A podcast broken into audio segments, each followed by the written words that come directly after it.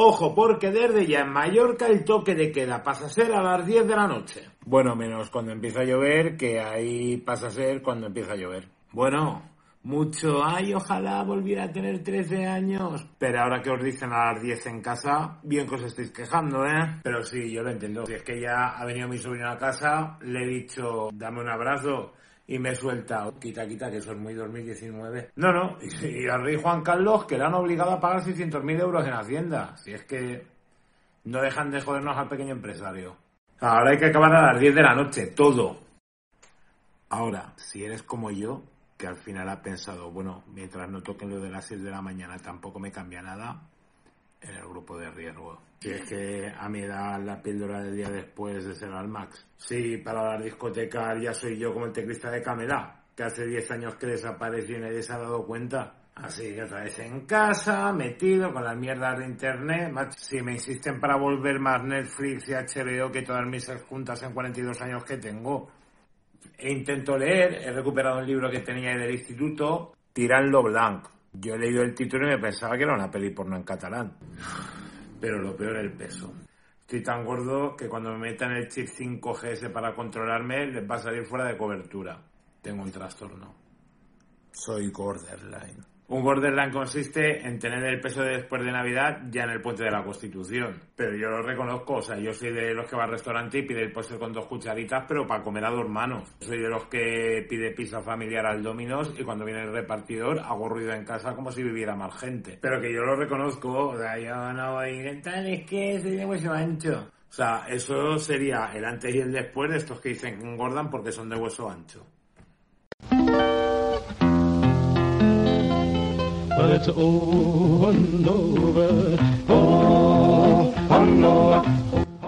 ¿Qué tal? Daros la bienvenida a todos en estos contenidos que vamos alternando en diferentes semanas y con diferentes ideas que conglomeran pues precisamente este trastero. ¿Qué queremos hacer hoy? Pues bueno, según los comentarios y según mails que hemos ido recibiendo, cuatro, pero bueno, ahí están, eh, nos habían preguntado, nos han pedido el comentar o el analizar cómicos antiguos, pero ver si realmente hay tanta diferencia de lo que podemos llamar monólogo o stand-up actual con lo que hacían humoristas españoles de décadas pasadas. ¿No? O sea, a partir de este protoanálisis o visualización que, hicimos de No te rías que es peor, pues hace unos días, han preguntado esto. Eh, yo ya tenía algunos un tanto calaos, y os voy a poner tres o cuatro que creo sí que es verdad que si no tenéis cierta edad, como por desgracia tiene el servidor, no lo vais a entender mucho por la idiosincrasia del momento, ¿no? O personajes, etcétera, como en realidad no hay tanta, tanta diferencia, ¿vale? Era, era, la idea. Yo básicamente he elegido cuatro, dos más obvios, que es Gila y Pepe Rubianes, del cual haremos una especial en breve, simplemente pues como vayamos cuadrando fechas. Y dos que igual os van a sorprender. Uno es Emilio Aragón, pero en el año 84-85, no en el Club de la Comedia, y el otro es Andrés Pajares. Vamos a ver qué hay ahí, vamos a ver qué contenido. Vamos a ir alternando con otras cosas que hemos subido esta semana y a ver qué pasa. A por ello. Bueno, pues ventana abierta y lo que voy a poner en vídeo lo veréis como dividido en, dos ventanas, pues por audio, perdonad las limitaciones obvias. Vamos a hacerlo similar, ¿vale? Vais a tener como el visionado y el sonido, mejor dicho, perdonad, eh, pues eh, un poquito más bajo, iremos intercalando, ¿sí? Primero de ellos, Emilio Aragón, el divorcio. Esto pertenece a ni en vivo ni en directo. Repito, año 84-85, debe ser. Vamos para allá. Espero que no se huele mucho el sonido de fondo. Os lo pongo en vídeo editado. Repito, ¿eh? año 84-85, 15 años antes de que apareciera el Club de la Comedia. ¿eh? Muchas gracias y bienvenidos a otro programa más. Ni en vivo ni en directo. Bueno, hoy podría comenzar Obviamente el programa esto es de, intro haciendo magia del o, o contando chistes y tal, pero no, no, hoy quiero comenzar el programa hablando de un tema muy serio, el divorcio. Sí, señor, porque además quiero hablar de este tema porque estoy muy contento. Estoy feliz, estoy muy alegre porque acabo de regresar de un viaje de placer. He llevado a mi suegra al aeropuerto. No, pero la verdad es que en los divorcios siempre hay una de las partes que falla. Hay que reconocer, siempre una de las partes falla. Eh, por ejemplo, tengo un, primo que, que tras su boda se fue en viaje de luna de miel en coche a Marbella. Y ya estaban llegando a Marbella cuando mi primo le puso a su mujer la mano sobre la rodilla. Y la mujer dijo, ya estamos casados. Puedes llegar más lejos. Y mi primo se fue a Cádiz.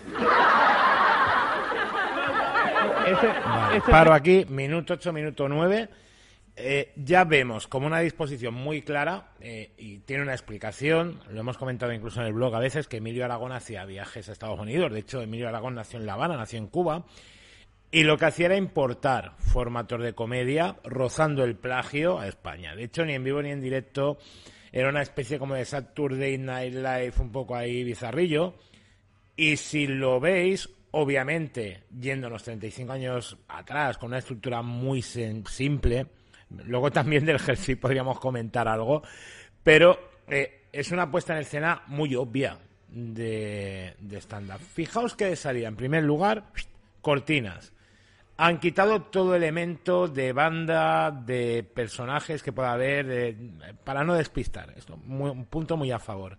Luego quiere como dejar muy obvio la actitud de sentado en el taburete, taburete súper típico, solo, con micro, etcétera. Y luego introduce un tema, no es una estructura obviamente revolucionaria de stand-up para nada, pero fijaos como ya en un minuto ha colado ahí tres, cuatro chistecillos que son realmente lo que, lo que se supone que es un remate clásico o un gag clásico de monólogo de stand-up, ¿no? Muy parecido, al final que no deja de ser un chiste. Es una premisa, es una frase coherente que va haciendo una bola, va haciendo una bola, va haciendo una bola, para acabar generando el chiste con, eh, pues, un desenlace que sea inesperado, ¿no? Esto sería una explicación bastante cutre, por cierto, de lo que sería una premisa, un remate, la estructura de un chiste de stand-up. Como veis, en este minuto y poco, repito, aparte de lo rancio que pueda tener, pues un vídeo de 36 años, 35 36 años, la estructura hasta aquí es exacta, es clavada de stand-up. Este tío estuvo ahí o mandó a alguien de lo que luego fue Globo Media y se han traído esto. A ver, le damos un poquillo más. Primo mío, este primo mío era, era corredor de Fórmula 1 y en su primera carrera en el circuito del Jarama tuvo que hacer 80 paradas técnicas. Tres para cambiar las ruedas, cuatro para echar gasolina y 73 para preguntar la dirección. Algo fallado. Me acuerdo que más tarde inventó un paracaídas. lo paro aquí porque otra vez lo mismo. Son estructuras muy elementales. Hay una cosa que es regla de tres, que es un elemento serio, un elemento serio y lo que vendría a ser el chiste. Lo tenéis ahí, repito, como muy, muy monólogo de manual básico de estándar, de manual básico de monólogo. Se abría al chocar con el suelo. y hasta los 22 años no descubrió cuál es la parte de la aceituna que se tira. No, sí te digo. Ahora, no todas las culpas son del tonto ni, del hombre, porque las estadísticas han probado que el 50% de las parejas que contraen matrimonio son mujeres. Eso es verdad. Ahora, hay una sola forma, eso sí, ¿verdad? Hay una sola forma homosexuales. de dominar a la mujer. Solo hay una forma. El problema es que nadie la sabe. Como aquella chica que, escribió a un, amigo mío una nota y era una carta y es esta, la tengo. Tengo una copia de la carta y dice, dice así. Dice, querido Juan, no he podido dormir desde que rompimos el compromiso. ¿Por qué no olvidas y perdonas? Tu ausencia ha dejado un vacío en mí que nadie podrá llenar. Te amo. Te necesito. Tu adorada Josefina. Postdata. Enhorabuena por haber acertado la quiniela de 200 millones.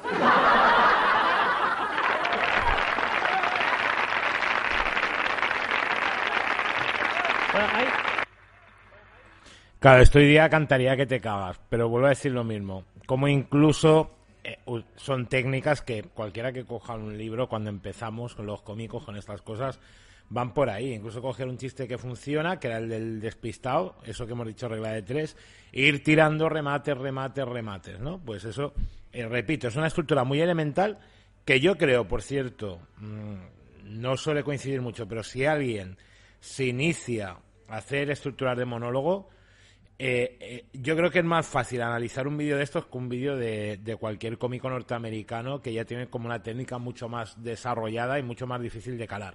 Este es bastante obvio, ¿eh? Le damos un poquito más, ¿no? Ahora, una, una cosa es cierta. Hay que evitar que el divorcio vaya más. como, como una vecina mía que se opone rotundamente al divorcio. Dice que no está dispuesta a compartir el dinero de su marido con un abogado. y lo que es curioso también es que hay, hay tantas chicas buscando maridos como maridos buscando chicas. como una mujer que escuché en el piso de arriba en casa y, la mujer gritaba y decía, bestia, animal, cernícalo, me vuelvo con mi madre. De acuerdo, dijo él, yo me vuelvo con mi mujer. Conozco un, un matrimonio mayor que no se piensan divorciar hasta que su hijo sea abogado. Quieren ser su primer caso. Hay cada uno. También conozco una chica muy sen- sentimental. Es tan sentimental esta chica que se quiere divorciar con el mismo vestido con el que se divorció su madre. No sé. Ahora, el divorcio se está convirtiendo en una costumbre.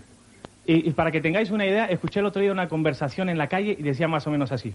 Una mujer a otra decía, me ha dicho fulana que tú le has dicho a ella el, el secreto que yo te dije a ti que no le contaras a ella. Y la otra le contestó, pues vaya gracia, yo le dije a ella que no te dijera a ti, que yo se lo había dicho. Y es que, y, y además, eh, se está convirtiendo en tanta eh, costumbre que conozco a una joven actriz en Madrid que ha iniciado los, los recursos legales para divorciarse tres semanas antes de casarse. Ahora, las principales causas del divorcio es el chisme. El chisme porque tú le cuentas un chisme a un hombre y le entra por un oído y le sale por el otro. Ahora, tú le cuentas un chisme a una mujer y le entra por los dos oídos y le sale por la boca. Y el chisme es muy peligroso. El chisme es muy- peligroso y para, para evitar los divorcios hay que evitar el chisme. Por eso yo digo siempre lo que dijo el famoso poeta francés Jean Rousseau, que dijo, levanta la cara mujer que nos vamos a casar. Levanta la cara mujer que yo sé que eres decente, aunque te fuiste con Juan, con Perico y con Vicente. Muchas gracias. Vale, pues primero de ellos ya visto, lo he dejado el último trozo ya en grande, aunque insisto que lo podéis encontrar del tirón en YouTube, buscando, tampoco nos hemos matado. Y eh, sí que decir, me, asomo así porque a veces se apaga el micro, no sé si veis la lucecita esta azul, el que esté por iVox o por la emisora no, no lo verá. Eh, una estructura muy clara, muy elemental, pero estamos hablando de un programa de hace casi 40 años. Insisto, este tipo de estructura hoy día todavía lo utilizamos muchos. No está haciendo nada que haya quedado completamente desfasado en cuanto, insisto, estructura y demás, ¿vale? Puede parecer un poco rancio los temas, aspectos machistas, la suegra, eh, te pongo la mano en la pierna, todas estas cosas, pero realmente lo que es la estructura de monólogo es como muy, insisto, de manual elemental de persona que hoy día haría un curso de monólogos pues tres, cuatro meses y empezaría a tirar algo así. Si os parece, siguiente, siguiente, eh, vamos a ir a, por ejemplo, Pepe Rubianes, ¿vale? Entonces, voy a tirar por aquí, me voy a ir, además voy a aprovechar por el tema de toda la, la polémica que hubo con el tema de los fachas, eh, estaba en TV3, si no voy mal, en un programa que era El Club con Alberto, y de ahí sale, en realidad lo que estaba haciendo este tío eh, era aprovechar un trozo de su texto como réplica en, en una entrevista y eh, viene la movida esta, ¿vale? Entonces, Tenemos a la familia real estresadísima, pobrecitos míos. Ustedes saben lo que trabajan esa gente. Oh, oh, oh. No paran de currar. Yo soy asustado cada día en la prensa. Esquía aquí, navega allá. Y el rey con ese color moreno, fruto de las olas picando carreteras. ¿Tú sabes lo que es esa vida en el palacio? ¿Tú sabes lo que es ir en el yate? Aquella brisa del mar que te va dando, te escama la piel, llaguita, cáncer y te mueres. O bajar esquiando una loma. ¿Tú sabes lo que castiga el esqueleto eso? Porque el esqueleto está hecho para este movimiento, ¿no? Claro, tú lo mueves así, así, él piensa que está apoyando allí, que está apoyando. No encuentra falca a su tope y se vuelve espongiforme. Uy, los reyes de las Españas inmortales, Dios mío. ¡Hola! Venga a trabajar aquí, ¡hola trabajar allá! Además, si tú estás con el rey cuando te despides de él, ¿qué coño le dices? Bueno, majestad, que le vaya bien. Si mejor no le puede ir, no mejor. Igual se cabrea. ¿Dónde coño habrá metido la lengua este tío? Es Borbón, agujero que ve la mete. Eso lo contaba mi abuelo. Vale, pero con lo del abuelo, eh, primera de ellas, el monólogo es cierto que es bastante más teatral. Mola mucho el tío cómo domina el escenario, cómo domina ritmo. Yo creo que es menos de manual de monólogo de stand-up. Curiosamente, también a su vez, Rubianes pasó tiempo en Cuba y creo que pasó tiempo en Argentina. Eh, si no voy mal, creo que estoy mirando por aquí, creo que no, eh, menos Andrés Pajares, los tres de los cuatro que comentamos han pasado bastante tiempo en Latinoamérica y tampoco me sorprendería que no solo Emilio Aragón, sino el resto, pues un poco este formato lo importasen de ahí. Aquí lo que trabaja mucho es la sátira, ya lo podéis ver, por exageración, coge un elemento que incluso puede ser molesto. En Barcelona igual juega más a favor, aunque eh, este vídeo es de 2003 por lo tanto tampoco había un ambiente tan de separatismo como podía haber hace dos años, ¿vale? Pero sí que utiliza mucho la sátira sobre la situación de los Borbones. Simplemente exagerando, ¿vale? Eh, vamos a tirar un cachillo más. Republicano, pero claro, él no valoraba objetivamente cómo perdió la guerra. Él decía que el rey habla así, que entonces el rey era príncipe, que hablaba así cuando vivía mi abuelo, ¿no? Que hablaba así, dice, porque la gente cuando hablamos las palabras ya están preparadas en el cerebro para salir. Están todas concentradas ahí. Bueno, ¿qué? ¿Hablamos ya o qué? Sujeto, bueno, coño, poneros en fila, joder. ¿Dónde está la adverbio? Aquí dándole por culo. Ahora comentamos esto, ¿eh? Esto me interesa. Subordinada, yo soy la esclava, todo el mundo. Entonces a una orden del cerebro se baja una compuerta que hay, las palabras se deslizan por un tobogán interior, salen por la boca y dicen, pues se ve que al rey en la bajada se le escapan por la oreja. Claro, la boca no recibe nada que ve que el manto. Hola mis huevos. En fin, señoras y señores. Vale, no era exactamente lo de los fachas, pero bueno, habla, está muy bien. Eh, otras cosillas, otras técnicas que se utilizan en 2020 monólogo de stand-up. Coger algo que pueda resultar gracioso, sin que sea un chiste, y hacer eh, lo que se llama act out, que sería el sonido, el ruido, la imitación de la voz, la imitación del gesto, la interpretación, todo eso que no sea simplemente texto y lo interpreta, ¿no? Es como lo de las ideas, las subordinadas, la imitación al Borbón, etcétera. ¿Qué sucede? Que esto, en el fondo, insisto, hablo del año 2003, no iba por stand-up Rubianes, podemos decir que como técnica de monólogo es mucho más moderno, porque esto en estándar se está haciendo mucho más actualmente que en 2020. Al final es contar una historia, incluso ya de cada vez más basado en, en anécdotas personales, puntos de vista, etcétera, ya que lo que son los tópicos, muy cruel de la comedia, ¿no? Las cucharas del café, ¿vale? Por poneros un ejemplo. Todo esto está ya como muy trillado, ya es muy difícil sacar algo original entonces, veréis que el monólogo está derivando más a eso, sobre todo si veis actuaciones en directo, y cómo precisamente el ir metiendo estos gags por en medio es lo que hace ir manteniendo un ritmo de risa, un ritmo de risa, un ritmo de risa que vas acumulando. Incluso, fijaos que no hace pausas, yo esto lo estoy trabajando desde hace muy poco, para acabar realmente en el chiste fuerte no es un perfil de monólogo de chiste con pausa, chiste con pausa, chiste con pausa, chiste con pausa, que es una cosa que hacemos muchos monologuistas. Queda un minutillo y medio, tiramos y acabamos de comentar. Por mí que reinen lo que quieran, total, la monarquía la pagan ellos, es un, capricho familiar, pues oye, no, no, tienen un crédito de la Caixa. El crédito Corona, me lo ha dicho mi amigo Jaume Roura. Y el príncipe un callback. que tenemos, qué fuerte un running gag, mejor ¿Qué dicho. país hasta tenemos príncipe con un brioso alazán cabalgando por los campos de España, tras los molinos de vientos y las bellas doncellas que sacan agua cristalina de los pozos ojivales de las montañas eh, del sur? es mío. Se ve que el príncipe eh, se ha hecho una casita muy sencilla al lado de los padres. Una torre adosada, una torre adosada porque quiere estar cerca de la mamá, se ve que la mamá controla mucho, gobierna. Y las novias viven mucha tensión con eso. ¿Quién es esa? Mi novia, mamá. ¿De qué familia? De los tal. ¿Hay dinero? No. A la mierda la novia. y el príncipe ha decidido seguir soltero. Solterito, a pelarse la. ¿Qué haces, nene? Velándome la papa. Por aquí hay mucho running gag también. En fin, por mí que reinen lo que quieran, señoras y señores, como les decía, no estará ni el rey, ni la reina, ni los príncipes, ni las princesas.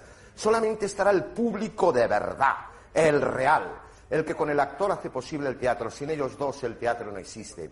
El Vale, público, ya lo dije, y ahí está ahora, sentado en su sitio. Y vamos para Están todos, todos. Miento, solamente faltas tú. Ahí va, lo dicho, no era la parte de los, de los fachas, hablaba sobre la corona, sobre los borbones, esto prácticamente es la parte final, luego hace como una especie de epílogo, insisto, también Rubienes solamente, aparte de encontrarlo en DVD, eh, lo podéis tener eh, en YouTube, creo que incluso está como partido en trocitos, eh, la versión completa, y lo dicho, en plan análisis, ¿qué podemos ver? Pues un tío ya fallecido hace años, que en 2003, pero creo que el espectáculo empezó ya por el 98, lo dicho, vamos a hablar en breve muchísimo más de Rubianes, otra vez más Somo, y lo podía mirar por aquí. Eh, ¿Qué hace? Un formato de monólogo, se pega hora y media el tío, ¿eh? Eh, un formato de monólogo durante ocho años, del 98 creo que al 2006 aproximadamente, en Barcelona, en el Capitol, recientemente cerrado, y hace algo que igual en 2000 y poco era más lejano al stand-up de lo que puede ser o de lo que podía hacerse en ese momento, y sin embargo pasan 15 años y lo que hace, o sea, ahora es más cercano en 2020 que en 2003, para resumir. Todas estas cosas, todas estas interpretaciones, actings, eh, ruidos, eh, una estructura continua con chistes por en medio, pero no tiene ese golpe en seco que hace el cómico de monólogo de estándar tradicional haciendo la pausa. Lo dicho, es un formato que hace 15 años era más antiguo y que igual ahora es más moderno. Una cosa bastante, bastante curiosa. Si os parece, pasaba un compañero por aquí atrás, lo hemos saludado. Eh, vamos al siguiente. Si os parece, tiramos. Venga, Andrés Pajares, va. Bueno, ya tengo el vídeo que he buscado, ya lo he encontrado. También lo podéis ver en YouTube de una manera que podéis verlos enteros y os podéis soltar esta chapa, que me parece muy razonable por vuestra parte. Y la actuación es del año 1977, no había nacido yo, o sea, el polla vieja esta que habéis eh, viendo, pues debía ser seguramente un embrión, ¿no? un feto ahí eh, dentro de mi madre. Y la actuación es en Florida Park, ¿vale? Florida Park de por aquella época era un sitio muy importante, era una sala de fiestas donde, aparte de grabar su programa José María Íñigo, ya sonará más, se grababan, por ejemplo, especiales de Nochevieja. Esto en Navidad lo comentaremos, creo que dentro de dos semanas. Eh, haremos el especial en el cual hablamos de especiales de... El especial que hablamos de especiales, yo también. eh, en el que hablamos de especiales de Navidad y especiales de Nochevieja, martes y 13, Cruz y Raya, etcétera. Y muchos de estos en el año 80 y algo se grababan en directo en el Florida Park. O sea, imaginaos qué barbaridad a nivel de costes, artistas, eh, producción, personal, etcétera. Era coger y pagar una Nochevieja a todos ellos para hacer un especial en directo. Al turrón le doy al play, show de Andrés Pajares en Florida Park, 1977. Son muy amables. Eh, sinceramente, este, estoy encantado de estar en esta pista donde habitualmente trabajo todas las noches con, con un espectáculo muy bonito, muy divertido. Y aparte, estoy encantado de estar en esta pista porque está haciendo mundialmente famoso a través del programa del señor Íñigo, esta Nada noche raro. fiesta. Un programa donde creo que él gana mucho dinero, y eso dice la gente, eso lo leo por la prensa. Pero también se lo merece porque hay que ver lo que sufre ese hombre. Lo mismo le enseñan una teta que le piden un teléfono, ¿se dan cuenta? Quiere un teléfono, quiere un teléfono. Ya lo tiene la tipa, ya, ya lo tiene, ya lo tiene, ya lo tiene. ya creo Aquí cuidado que alguno se va a llevar una sorpresa, ¿eh? Con Pajares, Gracias, mi amor. Tiene dos, uno para cada. remate. Le han puesto dos de contra, no tiene más que cogerlos, los cambia, los dirige. Nada. Las acciones bajarán, pero los teléfonos suben, ¿se dan cuenta? No hay, no hay nada como pedir en televisiones, es increíble. Ahora, cuando más sufre Íñigo, ustedes se habrán dado cuenta, es cuando, cuando le colocan esos primeros planos de televisión que son tan delatadores, como, se- como, como brota el sudor, como ese, ese, ese labio se le encoge de vez en cuando, inclusive el, el, el bigote se le pone como mustio, ¿verdad? Como esas ensaladas de un día para otro, ¿se dan cuenta? Y, y cuando más sufre él y cuando sufrimos todos, creo yo, es cuando hace entrevistas. Cuando hace entrevistas es cuando más sufre. Porque es cuando hace entrevistas a las estrellas del cine, de la canción, de, no sé, de- de- del teatro. Cuando sale esa Sara Montiel, por La ejemplo, dice... imitación. El propio José María Íñigo. Ahora que hay democracia, el que quiera aplaudir, que aplauda. Y el que no, que no aplauda. Y le pega así el de Paramos por aquí. Lo he dicho, ¿eh? Aquí más de uno se va a llevar una sorpresa porque posteriormente Andrés Pajares lo recordaremos gente que no lo ha visto en espectáculos o en directo por las películas. Las películas son muy cutres y son muy rancias, pero ¿qué ha pasado? Eh, que obviamente esas películas se producían como churros, hacían cada tres meses, pero lo que hacía este tío a nivel de comedia, insisto, lógicamente, no sabes quién era José María Íñigo, seguramente, mm, no conoces el programa que hacía, pero el tío a nivel técnico, limpio, incluso cuando se ha ido hablar de algo, un desplazamiento, marcando como un cambio, una posición, eh, marcando como un sitio concreto, eh, la imitación al final, luego lo mismo, de, una cosa que hace gracia cuando se le pone el bigote mustio, cuando eh, sale lo de, de una teta al lado de la otra teta y va como rascando, y va como rascando ahí diferentes chistes, sacando una escenificación de algo que sabe que es gracioso. Insisto, esto técnicamente es algo bastante más avanzado de lo que nos podemos imaginar. Tiramos un poquito más, yo creo. Vámonos. A ver. Eso va a Muchas gracias. O por ejemplo cuando vienes a Lola Flores, el, otro día Lola Flores estaba sentada justo donde estaba Perlita ahí, Antonio Galango, ahí estaba Sitúa, le da empaque. ¿Y estuvo el otro día Lola, verdad? Porque normalmente Ah, normalmente Lola, que es una gran estrella, como ustedes saben, ella, ella siempre está pues, en esa Lola de España, esa furia española que todos llevamos Descriptivo al principio. pero, eh, no obstante, Íñigo se lo advirtió al principio del espectáculo, le dijo, tienes 15 segundos para hablar, Lola, ni uno más ni uno menos. Y sabes que desgraciadamente en este programa no se puede hacer ninguna clase de publicidad porque no está prohibido. Yo no, yo estoy aquí para decir que he hecho un gran espectáculo en el Calderón. Antonio se llama que me ha dirigido, está aquí delante de mí, un espectáculo maravilloso que me ha dirigido Antonio, que trabaja el pescadilla, el monetillo, el merlucillo, el la gente trabajado conmigo, de gente maravilloso. Un espectáculo, gracias, gracias, muchas gracias, muchas gracias.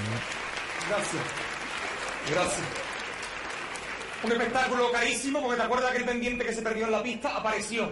Apareció y se ha empeñado para sacar adelante este gran espectáculo que yo pienso que algún día el gobierno se tiene que acordar de mí. Porque yo creo que algún día las cosas mías se tienen que llevar a las cortes, porque a la Lola se le tiene que abrir el bingo. El bingo y el tablao, porque el tablao es el pan de mis hijos. El pan de la Lola, la Lola de España, ¿no entera? Eh, pues ya está, a la Lola.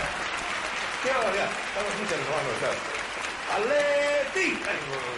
Vale, ahí, tiraremos último trozo. La imitación de Lola Flores, eh, repito, claro, la mayoría vais a ser más jóvenes. Eso viene de una escena real que era en esa sala, en la cual eh, cuando está cantando se le va un pendiente, se le cae un pendiente y empieza a pedirle al público el pendiente. Eh, la imitación también muy bien, también volvemos a lo mismo, es una parodia, es un formato que eso actualmente no se hace, pero insisto que aprovechan todo muy bien, bastante limpio. Veis cómo lo que va haciendo es yendo delante y atrás para marcar como cambios de gag o de escena o de, o de entorno. Y os voy a dejar ahí un detallico que es el, el vídeo de Lola Flores perdiendo el pendiente y le tiramos un minutillo más, ¿vale?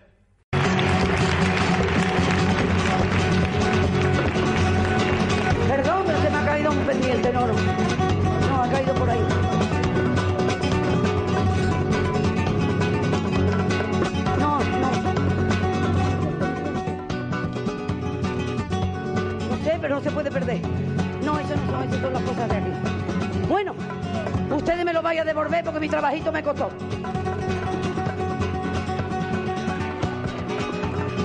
No, esto es un fleco.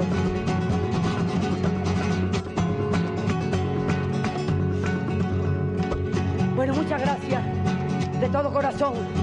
Pero el pendiente Íñigo no los quiero perder, ¿eh? Por favor. Vale, ya hemos vuelto por aquí. Eh, le damos un minutico más de vídeo y a ver qué pasa. Es una broma que Lola estuvo muy comedida. Es una broma mía. No, es una broma mía. No creo que pase nada. No vaya a pasar juicio. A ver. Digo yo. Cuando se ríe Antonio no hay problema. Bueno, yo pienso que además, habrán, visto que el vídeo del Atleti lo he dicho comedido, ¿no? no está tampoco he dicho un Atleti grande, ya, ya habrá ocasión, de momento no. ¿Sabe cómo le llaman al Atleti ahora? Le llaman el trueno, como va detrás del rayo. No, no, no, no, lo comenten, no lo comenten porque es que esto va a subir. Esto, esto, tira algo, hace un chiste, repito, desfasado. El Atlético no debería llevar buen año. Tan amable, sinceramente, porque los cómicos siempre estamos un poquito más cohibidos. Ya sé que los, los cantantes es distinto, la gente le pide sus cosas, el cómico es distinto. Lo que, el cómico cuenta chistes, no los cuenta. Hay algunos que dicen que no cuentan chistes y luego cuentan 33, pero en fin, es bastante.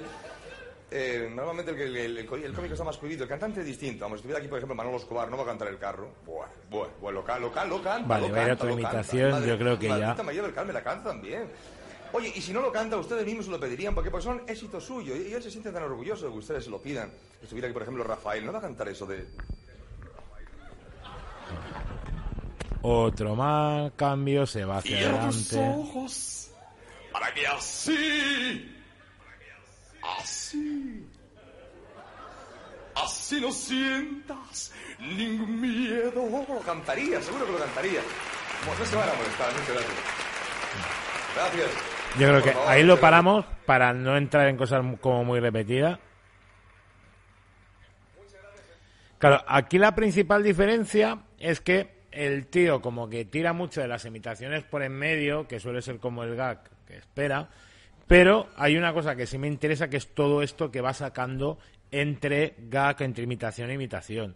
Como incluso juega con el público, se cachondea de una situación actual, ¿no? Que es el Atlético de Madrid que iba mal. Yo creo que en el año 77 fue la primera vez, lo voy a buscar y todo, ¿eh? La primera vez que Luis Aragonés pues se debió debió salir del club como entrenador y eh, iba bastante mal ese año. Bueno, pues se genera la situación, saca un par de chistes de ahí. eh, lo dicho, creo, creo que técnicamente eh, bastante, bastante mejor de lo que muchos pensarían después de ver un par de películas también 30, 30, 40 o 40 y pico años más tarde. Mira, tengo la clasificación, bueno, quedó sexto. Pues tampoco fue tan mal. Vamos a ver la mitad de temporada, pero lo he dicho. Eh, muy buena imitación, vale, sí, empezó muy mal liga, eh, incluso es cierto que llegó el rayo delante, de ahí viene la coña. Lo dicho, creo que bastante limpio, muy correcto imitando, parodiando famosos y muy, muy, muy correcto tirando chistes y aprovechando cualquier situación cómica por en medio. Eh, hacemos una cosa. Bueno, vamos a ir al último que es eh, Miguel Gila, cómico in- inicialmente de Madrid. Lo que pasa es que también es verdad que, eh, como no, estuvo en Argentina, etcétera, y acabó volviendo a España. Y eh, sí que deciros antes de arrancar que hay como un pequeño descarte, ¿vale? Yo lo que quería en este caso introducir era eh, a Joan Capri, que igual no es tan conocido, en Cataluña sí, y era uno en el que hace ya 50 o más de 50 años pues hacía monólogos, por ejemplo, contando historias o exponiendo un punto de vista, algo que podemos encontrar como muy, muy, muy, muy innovador y muy curioso en su momento. Claro, el problema es que los vinilos de Joan Capri están en catalán. Este programa a nivel radio, por ejemplo, eh, se emite en Alicante, aunque haya gente que hable valenciano, no lo iba a entender. Por lo tanto, voy a tirar por aquí. Me voy a ir a, uno de los clásicos, que es el del nacimiento. Y vamos a ver qué pasa con Gila, con Miguel Gila, que repito también le daremos su, su momento, su especial de una hora. La historia de mi vida, que conté en aquella época, que es la misma de ahora, es la siguiente. Resulta que yo tenía que nacer en, en invierno, pero no, no me habían comprado el abrigo. Y, y dije, me, me espero y najo en el verano, con el calorcito. Y me esperé seis meses y nací sorpresivamente. En mi casa ya ni me esperaban. Y mi madre había salido a pedir perejil a una vecina, así que nací solo Absurdo. y bajé a decir solo a la portera. Dije, señora Julia, soy niño. Y dijo la portera, bueno, ¿y qué? Di- Dije, no, que he nacido, no está mi madre en casa, a ver quién me da de mamar. Y me dio de mamar la portera, poco, porque estaba la pobre ya que ni para un cortado. Porque de joven había sido nodriza y había dado de mamar a 11 niños y a un sargento de caballería que luego ni se casó con ella ni nada, un desagradecido. Además me enteré y era un tragón, mojaba ensaimadas. Vale, paro por ahí. Aquí sí que trabaja mucho el absurdo. Habría una cosa, tú esto lo en- cuentas como una historia y, y muy tonto, entonces o mantienes todo el personaje de absurdo hoy día durante toda la actuación o la gente directamente igual lo mismo ni te lo compra. Eh, y mola mucho la fórmula esa del chiste del tío que aparte de aparte de mamar de una nodriza eh, mojaba ensaimada. Esa fórmula de chiste eh, yo se la he visto a más gente. Si no voy mal, eh, te, te, te, lo diré. Había uno que decía que, hombre, una cosa es que mames y otra encima que, que Martín Piñol era, perdonad, eh, que mojaba Choco Crispis, ¿no? O echaba Choco Crispis en el biberón cuando, o cuando mamaba de la madre echaba Choco Crispis. Vale, lo he dicho, muy sobre absurdo. El monólogo, en el fondo, casi casi de los cuatro, es el que se ve como menos técnica o menos cercano a estándar. Le Bueno, fui a mi más. casa, me senté en una silla que teníamos para cuando nacíamos y, y cuando vino mi mamá salí a abrir la puerta dije, mamá he nacido. Y, y- y dijo mi madre, que sea la última vez que nace solo. Entonces le escribimos una carta a mi papá, que trabajaba de tambor en la Orquesta Sinfónica de Londres, y vino corriendo, se puso tan contento porque claro, hacía más de dos años que no venía por casa. Y dijo, ahora sí que hay que trabajar. Porque ya éramos muchos, éramos nueve hermanos, mi papá, mi mamá y un señor de marrón que no le conocíamos, que estaba, estaba siempre en el pasillo. Le vendimos el tambor a unos vecinos que eran pobres y no tenían radio. Y con lo que nos dieron por el tambor, en lugar de gastárnoslo en champán y en marihuana y eso, lo echamos a una rifa y nos tocó una vaca. Nos dieron a elegir la vaca o 12 pastillas de jabón. Y dijo mi padre, la vaca, que es una gorda. Dijo mi madre, tú, con tal de no lavarte lo que sea. Y llevamos la vaca a casa y le pusimos de nombre Matilde, en memoria de una tía mía, que, que se había muerto una tontería. Mi tía se murió porque tenía un padrastro, empezó a tirar y se peló toda. Pusimos La la verdad es que está tirando como chistes muy, muy, muy absurdos y totalmente de, de dibujos animados, ¿eh? Aquí por eso decía que cuidado que nos llevaríamos más de una sorpresa hoy. Eh, son chistes, seguramente no sé si tendrían éxito o no. Aparte, repito, cambios de idiosincrasia y demás. ¿Vale? Le tiramos un minutillo más y vamos para allá. en el balcón para que tuviera fresca la leche y se conoce que tenía un cuerno flojo, se le cayó a la calle, le dio a un señor de luto y se ve muy enfadado con el cuerno en la mano. Muy y cuando salió mi padre a abrir la puerta dijo el de luto, ¿es de usted este cuerno? Y dijo mi padre, yo qué sé, porque mi padre era muy despreocupado. Bueno, total, que el del cuernazo se murió y a mi papá lo metieron preso por cuernicidio y, y se escapó un domingo por la tarde que estaba lloviendo y no había taxis y dijo, estoy libre. Y se le subieron dos encima y dijeron, llévenos a los pobres". Bueno, y ahí murió en el tumulto. Entonces, como éramos muy pobres, mi madre lo que fue, hizo fue abandonándonos por los portales. Y a mí me dejó en el portal de unos marqueses riquísimos. Tenían corbatas, tenían sopa, de todo. Por la mañana salió un marqués, me vio, me preguntó cómo me llamaba, dije, como soy pobre, Pedrito. Y, y dijo, desde hoy te vas a llamar Luis Enrique, Carlos Jorge, Alfredo. Y luego me llamaban Chuchi, para abreviar. Y quería que estudiara el bachillerato para saber dónde están los ríos y las montañas y todo eso, pero a mí no me gustaba estudiar. Así que me escapé y me coloqué de ladrón en una banda. Pero lo tuve que dejar porque me puse enfermo y todo lo que robaba lo devolvía. Tenía un- una cosa de. Entonces me fui a trabajar con Vale, un pues- fotógrafo.